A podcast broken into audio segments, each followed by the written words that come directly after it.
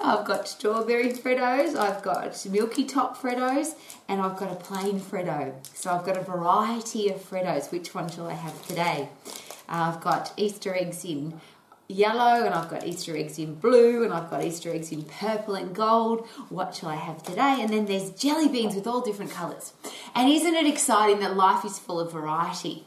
But when you're an exercise professional, there's a really important question that people will probably ask you Do I need to do a variety of different exercises to get the best result?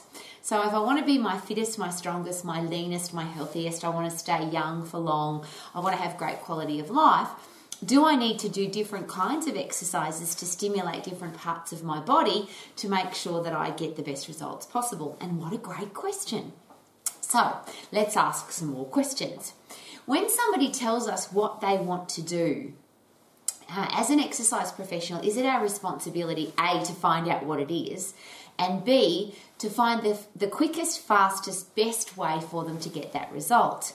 Uh, and is if that includes variety, why would it include variety, and how do we uh, implement variety into an exercise program? So here's my big, big question: What do you want to do? Now, regardless of what the answer is, because we, we always ask that question, don't we? It's one of the most important questions as an exercise professional. What do you want?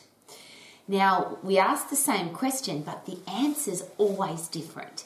Every person gives us a unique, different answer to what they actually want to achieve. And even if we get the same answer for what they want to achieve, is it possible the reason why they want to achieve it is different? So lots of people might say they want to lose weight or they want to get fit for a sport or they want to be able to compete in a, comp- a, a body competition or bikini competition or they want to be fit for a certain uh, event, but uh, the reason they want to do it is completely different. So, is it our responsibility, or should it be our responsibility, to find out about each unique individual person that's uh, investing time with us and investing money with us to make sure that we find out exactly what they want and why they want it? When we know the answer to those two questions, then do we have a responsibility to make sure they get the best results possible in the quickest time possible? And then I always ask the next two questions, which are if somebody's really fit and if somebody's really strong, is it possible they can go and do all the other things that they want to do? So sometimes we focus on, okay, I've got to get them fit to play a sport or strong to lift a certain piece of uh, something for a competition, or I need to get them fit to climb a mountain or strong to. Uh, to participate in some form of activity that they're excited about. But if they're really fit and really strong, the fittest and strongest they can possibly be, is it possible then they can go and do all the other things? Now that's uh, there's there's a, a great discussion to be had there, but I'm asking the question for a reason because if I know how to get somebody really fit, cardiovascular and respiratory fit, uh, their central nervous system is firing, their endocrine system is firing, their, their digestive system works effectively to get vitamins, minerals, phytochemicals, antioxidants to all the places they've got to go, uh, and they've got a strong immune system so they don't get sick. Is it possible that they'll be able to do all the things they want to do? And if I get them really strong, is it possible that, and when I talk about strong, every ligament, tendon, joint, muscle, bone, central nervous system, endocrine system, everything's as strong as it can possibly be, so then they can go and do whatever it is that they want to do. So that's my first big please consider as an exercise professional because is it possible that sometimes we get a bit caught up in the the variety of exercise versus what is the safest quickest way to get somebody fit and strong? And then how would i measure that? And we'll, we'll just ask that question first.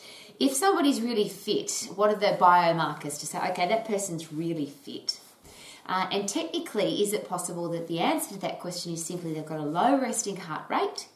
They have the capability of getting their heart rate up as, uh, to, to maximum heart rate and recover from that really quickly. So, if somebody gets to maximum heart rate and it takes them two or three hours to recover, uh, and then it takes them two or three minutes to recover, and then it takes them 30 or 20 seconds to recover, obviously I'm getting them fitter. Now, here's the question does my heart and lungs, my respiratory cardiovascular system, know whether I'm getting puffed from punching or kicking or swimming or biking or sprinting or skipping or dancing?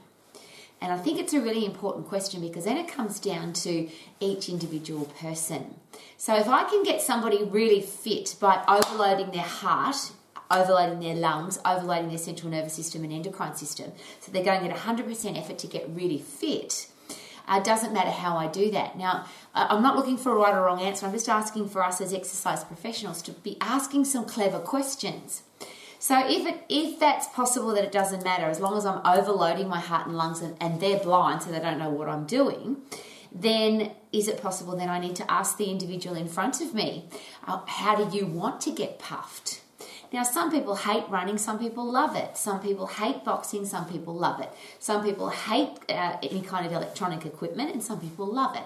So let's find out is it possible? And here's probably a better question. Uh, if somebody is enjoying what they're doing, or they like what they're doing, or it's an activity that they want to do, is it more likely they'll keep doing it, which means they'll get the result that they want? So, if they want to get fit and they like the way they're getting fit, then they might stick with that exercise program and then they're more likely to get the outcome that they want. So, if I design a program for somebody that's all running, running, running, running, but they hate running, running, running, running, is it possible that they'll stop running and then not get fit? so, if my heart and lungs and all the other systems in my body can get fit by overload, doesn't matter how I overload. First question. Second question muscles, bones, ligaments, tendons, joints.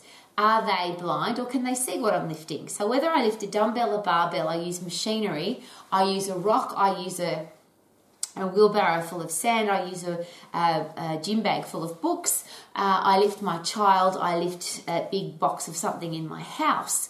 Do my muscles and bones, ligaments, tendons, and joints know the difference, or do they just get stronger from overload? And how do I test that? So, fitness I test by resting heart rate and recovery speed, and strength is a really easy one. If I can lift heavier, what's happening to my body? Is it possible I'm getting stronger? so, if I keep getting stronger, so whether I lift one extra kilo of sand, or an extra kilo of rock, or an extra kilo of wood, or an extra kilo of a wet towel, or an extra kilo of a child that's getting bigger, uh, doesn't matter as long as I'm overloading my muscles, bones, ligaments, tendons, and joints so that I get stronger. So, if I'm really fit and if I'm really strong, what can I then go and do? Now comes the argument or the discussion point of do I need to be fit for? So if I'm a, if I'm a runner, if I want to go and do a long distance marathon race or I want to do a 100 meter sprint, uh, there's a big difference obviously in energy systems. But if I get really fit, is it possible that I could still go and run my marathon? And this is a really important question, uh, particularly for me because I've run a few marathons. Uh, if I give somebody an exercise that pounds their joints over and over and over and over, if I give them an exercise in the gym where they're doing uh, multiple repetitions over and over and over and over, is it possible that they're going to get repetition or overuse injuries? And if I am injured, is it possible I can't? Well, how can I run my marathon? How can I exercise to keep my body fit and strong if I've got injured ligaments, tendons, and joints? So, if I'm going to be doing an activity that's going to be uh, risking my ligaments, tendons, joints, muscles, how can I combat that? So if I'm going to be a, if I'm going to be boxing or I'm going to be uh, crossfitting or I'm going to be playing rugby league or I'm going to be running marathon, I'm going to be climbing mountains, I'm going to be doing downhill mountain bike riding, I'm going to be skateboarding, all of those sports and all of the other ones you can think of that have high risk as, attached to them. How can I make sure that my body is bulletproof, injury proof, has less chance of being injured or hurt doing my sport, is it possible I've got to go back to how do I get really fit how, how do I get really strong? My responsibility as a, an exercise professional is it to make sure that my client, my athlete, the person I'm caring about to make sure they achieve their goal, is in peak physical condition to go and do all the things that they want to do. And how do I do that? And again, it's an, it, we could argue about it, and it could be a robust discussion. And there's plenty of exercise physiologists who go backwards and forwards about what, what is the best way to train. But I'm going to go back to this question: What does your client want to do?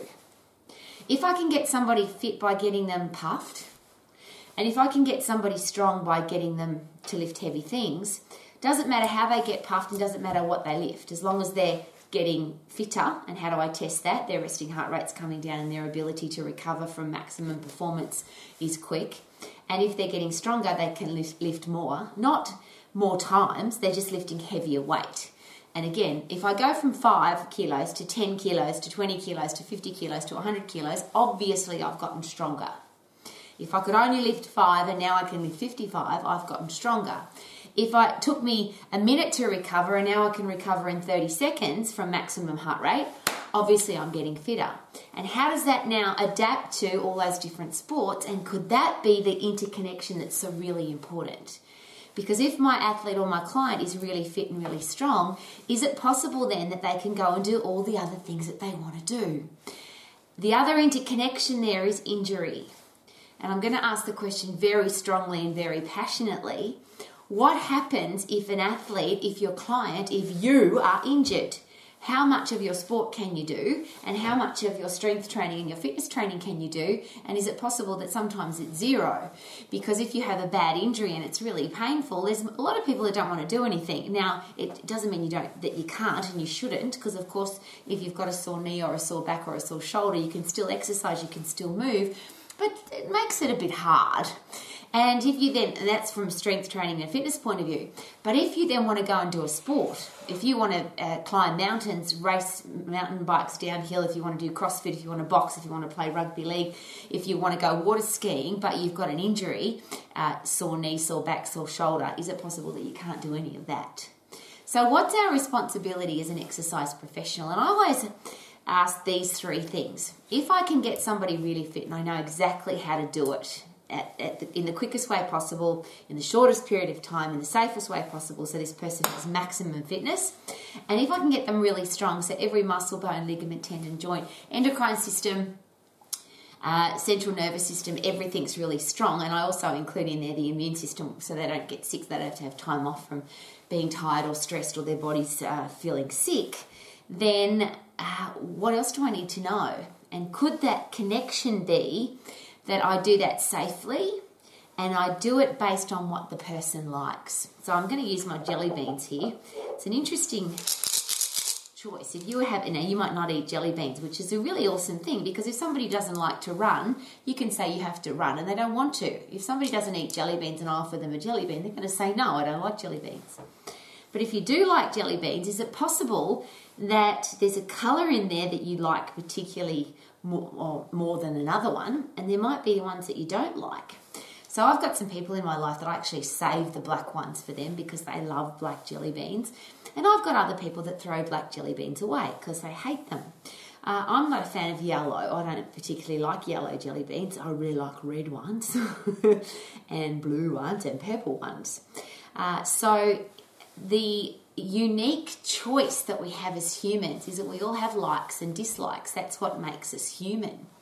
So, as an exercise professional, is it my responsibility to find out A, if my client likes jelly beans? So, do they like to run? Do they like to box?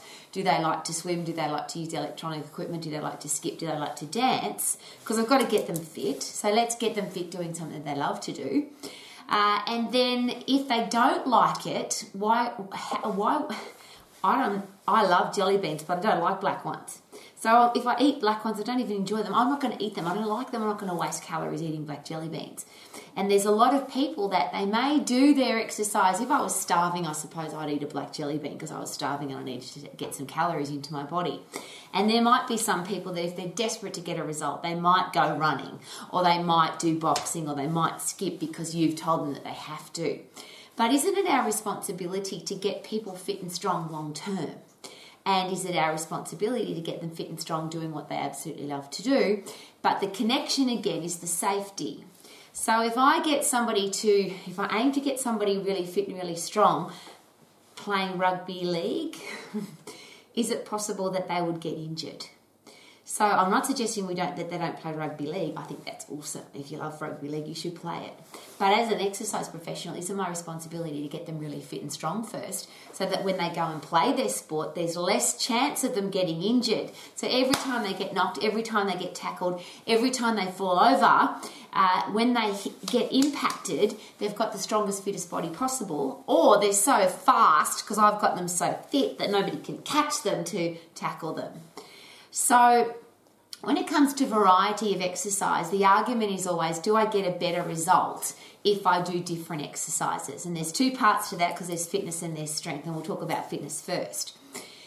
If my heart and lungs are going to get fit by being overloaded, doesn't matter whether I do that by running or biking or skipping or swimming or whatever exercise it is that I hate the least or that, that I love the most. And if I get bored, there are some people who definitely get bored with exercise. So if I'm bored with it and I'm going to stop, would it then be my responsibility as an exercise professional to make sure that I give them a variety of exercises so they don't get bored? But my reverse of that, and I'll use my uh, 23 years experience as an exercise uh, group exercise instructor for this.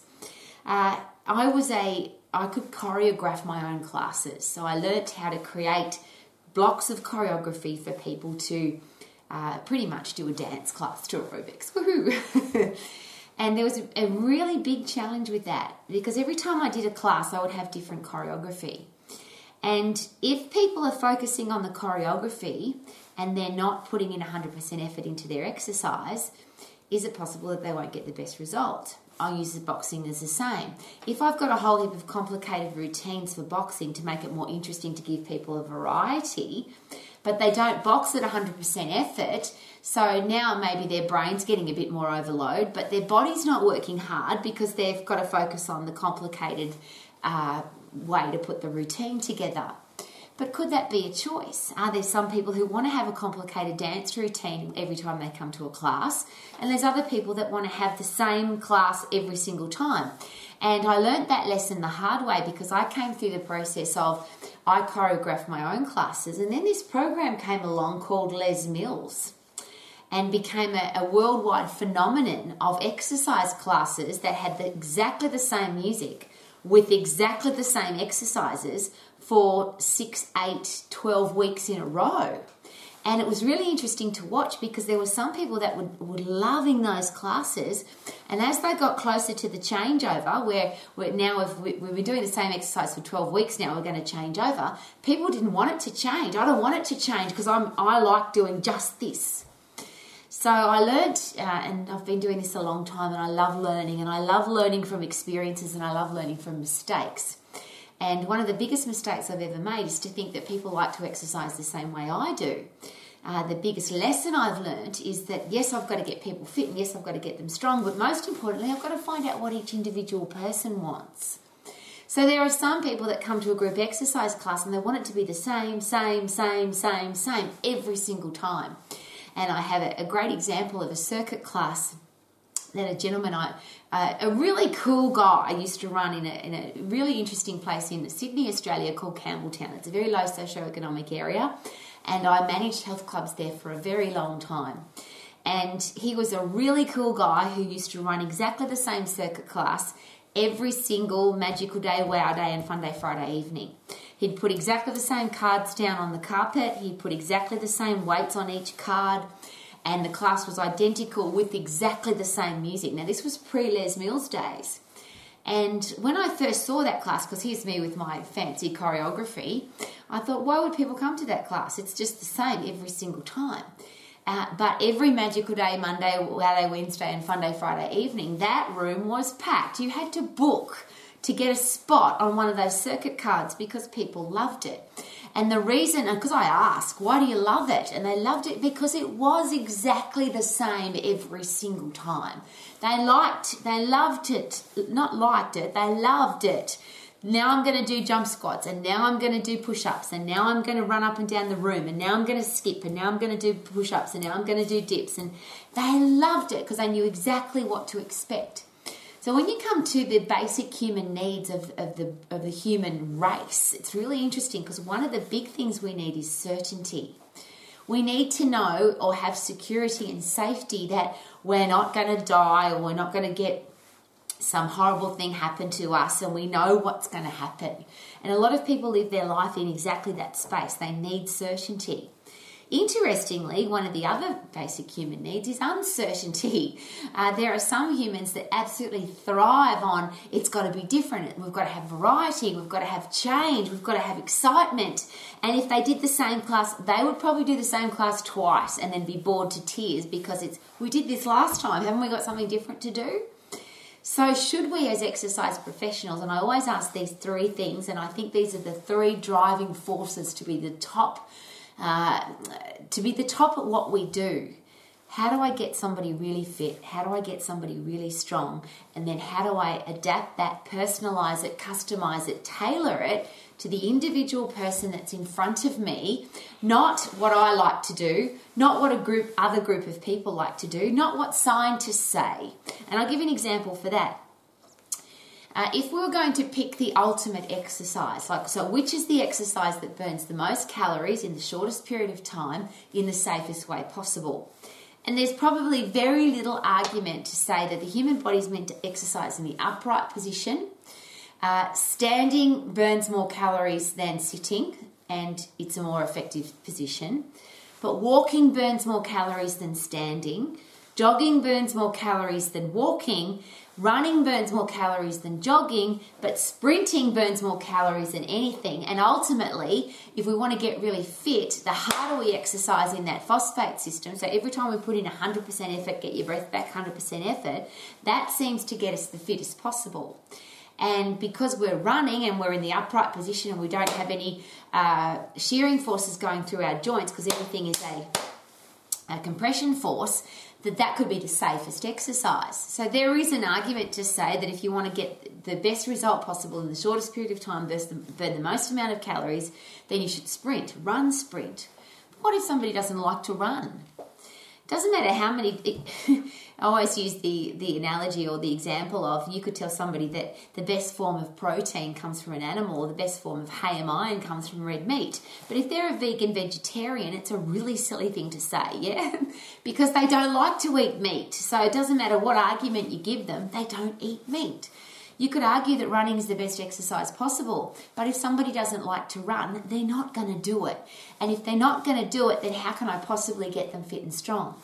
So, those really important questions that come with my very cool philosophy called the Smarties Principle. You know, those pretty coloured lollies. I used to have it, I think I've got some packets in here. Maybe in my variety of chocolate here, I find some Smarties. There's so many different varieties. See, even Toblerone, there's yellow ones and there's white ones and there's black ones. And look at that. There's plain frogs and there's strawberry frogs because it's called variety. So here's my great question. If you want to get the best results possible for your client, if you want to make sure they get really fit and really strong, is it possible that everybody's different? And we have to ask that series of questions, the Smarties principle, which is what can you stick to for the rest of your life? S. M, what is moderation for you? And I use the word moderation not because we should be exercising moderately, but because anything from the extreme tends not to work. Doing nothing, we're going to get. we're going to be in serious challenge medically, physically, mentally. But if we're constantly pushing, pushing, pushing, pushing, and trying to sprint all the time without resting, obviously we can't do that either. So, what's moderation for the person that's, that's sitting in front of you? So, what can they stick to for the rest of their life? What's moderation? A is achievable. What can they actually do? So I could say to somebody, you should run a, marathon 42.2 kilometres. But if they've never run before, how much of that will they be able to do? Versus what's achievable for them right now might be that they can sprint for 10 seconds or they can walk to the letterbox. And is it possible we could turn walk to the letterbox into jog to the letterbox, into run to the letterbox, into sprint to the letterbox? And now we've got a progression that is achievable in somebody's headspace. So SMARTY stands for something I can stick to for the rest of my life, moderation, achievable, realistic for this person. Uh, now, I could say I love rugby league, but realistically, for me to play rugby league with my busted up body and all my joints are, are broken because I did stupid, silly exercises, because to get strong, I didn't focus on the safety part of the exercise. I didn't think for myself, I didn't learn my anatomy and physiology. I just listened to other people talk to me about how to get strong and tell me what they used to do. And of course, that didn't work for me. And now that I'm an, an old lady, I have busted broken joints. So, realistically, even if I wanted to play rugby league, I don't have a body now that can do that. So, we have to look at each individual person and say, realistically, can they do this? But not what I think they can do, it's what they think they can do. And then, as a coach, is it my responsibility to perhaps help them through that process of what is realistic versus what isn't? So, Smarties is something I can stick to for the rest of my life moderation, achievable, realistic time efficient. And I use that for two reasons. One is most people want it now, they don't want to wait and they don't want it to take a long time. Most people want it to happen quickly. So, is it possible we have to produce an exercise program that's quick, fast? But also, if somebody has a long time to exercise, so somebody might say to you, Look, I can come to the gym seven days a week, or I can run every day, or I've got hours to exercise every day. Is it possible that there still might come a time in their life where they don't have hours and hours? You might say to me today, I'm very capable of going to the gym for an hour every day. But if your life changes and you get a new career path, or you get a family, or you move to a different place and your life changes, should we be able to get somebody really fit and really strong in a short period of time? So, even if somebody's got a long time, by all means, customize and tailor their exercise program to suit their time frame. But is it important that, that we never want somebody to think, oh, I haven't got an hour, so I'll do nothing? What if I've only got a minute or I've only got 50 seconds or I've got 10 seconds? Can I still do something? And of course, the answer is yes. So, is it time efficient for the person? And should we make it time efficient for anything else that comes up in their life? The next one is interesting and enjoyable. And I'll ask again if somebody hates swimming, why would we get them to swim? If somebody hates bike riding, and they never want to ride a bike, even if you think it's the best exercise ever and you love it, they're not going to do it. So, should we find out what the person really wants to do, what's interesting and enjoyable for them? And then, of course, what makes sense to them? Uh, it could be science, because uh, the Smarties, the last S, arguably is this exercise program should be based on science. So, there's one part of science is anatomy and physiology. Everything we do should be based on how the human body works. But the second part of science is there's a lot of argument about this exercise versus that one, this eating plan versus that one, how often you should exercise versus how often you should eat. There's a lot of argument in the science. So, what, yeah, perhaps the better question would be is what makes sense for your client. So, if I'm going to design an exercise program for somebody, how do I get them really fit? How do I get them really strong? And then how can I base it for them personally, tailor, specialize, personalize uh, make it specific to their lifestyle based on Smarties. Is this something you can stick to for the rest of your life? Is it in moderation? Is it achievable? Is it realistic? Is it time efficient? Is it interesting? Is it enjoyable? Does it make sense to you? And do we have the anatomy and physiology science to back up that this is a safe exercise program that's not going to hurt their joints and it's not going to injure them in any way? Because I'll ask the question again doesn't matter how fit and strong I get somebody, if I bust up their joints so they can't exercise, I can't do fit and strong, and I also can't they can't do their sport or they can't go and do their activity. So variety of exercise. If somebody hates to exercise, wouldn't it be awesome? Wouldn't it be exciting if all they had to do was get really puffed a few times throughout the day to get physically fit and then perhaps lift heavy a couple of times a week, once a week, using every single muscle and bone in their body. So that's a really short exercise program. And if I get somebody really fit physically and really strong physically, is it possible that they'll also be mentally tougher and stronger so they'll be able to live their life more effectively and they'll be able to go and do their sport? Rather than trying to mix it around and give people variety of exercise because perhaps we're getting bored. And I ask that question because as a group exercise instructor, I created all these great choreography classes because I was teaching 15 classes a week in exactly the same place to the exact same people, and I didn't want to get bored, so I was creating all these great new exercise programs. But what I learnt the hard way is that people don't like, no, I rephrase, a lot of people don't like change. A lot of people like the certainty of going to and doing exactly the same thing. The people that like variety, should we know the difference between that person wants the class to be exactly the same and that person wants a class to be completely different? And should we be designing classes that are the same and or different? Should we be, des- be designing uh, exercise programs that are based on do you want to have it exactly the same or do you want it be want it to be different? And then the really interesting thing about strength training and variety, rather than just coming up with a new exercise for the sake of it, and I think uh, if you see as much social media as I uh, am sent on a daily basis, there's a lot of weird and wonderful exercises. So, should we ask the question is it safe? Is it functional? Uh, will it injure me? Uh, will it give me the result that I want? And if not, why would I do it?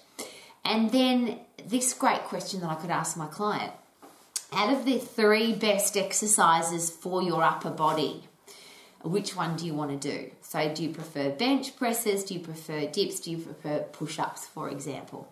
For the best uh, exercises for the back part of your upper body, would you prefer to do chin ups or rows or lat pull downs? So, you're still giving people this great choice of variety, but you're not giving them some weird and wonderful exercises they might have seen on social media that doesn't make any sense. And then you have to invest a lot of time explaining why that might not be safe and why it might not be effective.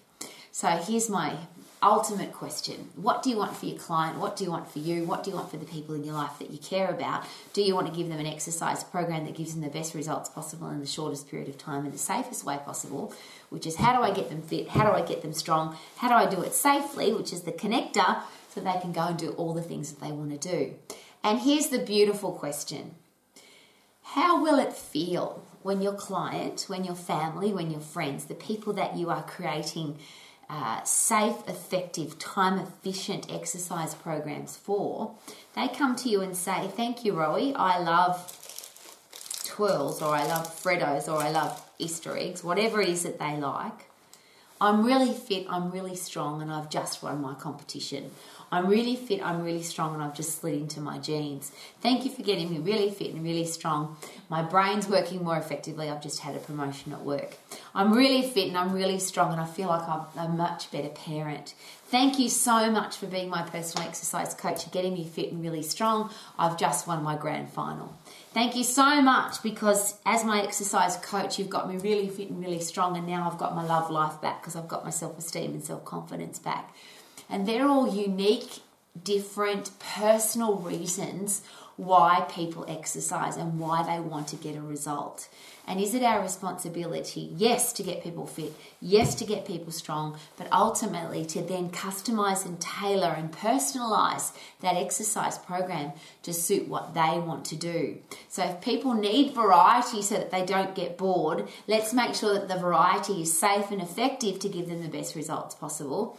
And if people don't want variety, let's not bamboozle them with it. Let's give them something that they're going to stick to for the rest of their life. And last but not least, I always ask this question there are not 75 different ways to brush your teeth.